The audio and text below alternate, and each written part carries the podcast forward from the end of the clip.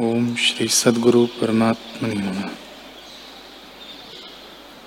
श्री वशिष्ठ जी बोले, ही राम जी, ज्ञान के बिना जो तप, यज्ञ, दान आदि क्रिया हैं, वे सब व्यर्थ हैं।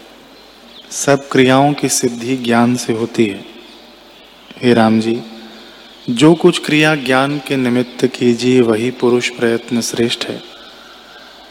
इससे अन्यथा सब व्यर्थ है। धन के उपजाने और रखने में भी कष्ट है, परंतु जो ज्ञान के साधन के लिए इसको रखिए और दीजिए तो यह अमृत हो जाता है। हे राम जी, यह जगत भ्रांति मात्र है, जैसे मलिन नेत्र वाले को रूप उल्टा दिखता है। और स्वप्न की सृष्टि में अज्ञ तज्ञ भी भाषित होते हैं। परंतु असत्य रूप है। वैसे ही यह जगत विद्यमान लगता है पर अविद्यमान है। आत्मा ही सदा विद्यमान है।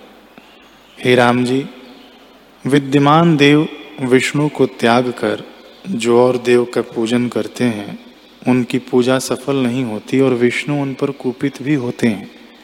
इसी तरह आत्म अनुभव विद्यमान आत्मा को त्याग कर, जो और की उपासना पूजन करते हैं, वे जन्म मरण के बंधन से मुक्त नहीं होते, मूढ़ता में रहते हैं।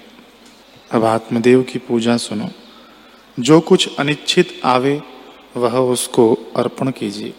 इससे जानने वाले में अहम प्रत्यय करना ही बड़ी पूजा है। हे राम जी इस आत्मदेव से भिन्न जो सूर्य, चंद्रमा आदि की भेद पूजा है, वह तुच्छ है। जब तुम आत्म पूजा में स्थित होगे, तब और पूजा तुमको सूखे तृण की तरह तुच्छ प्रतीत होगी।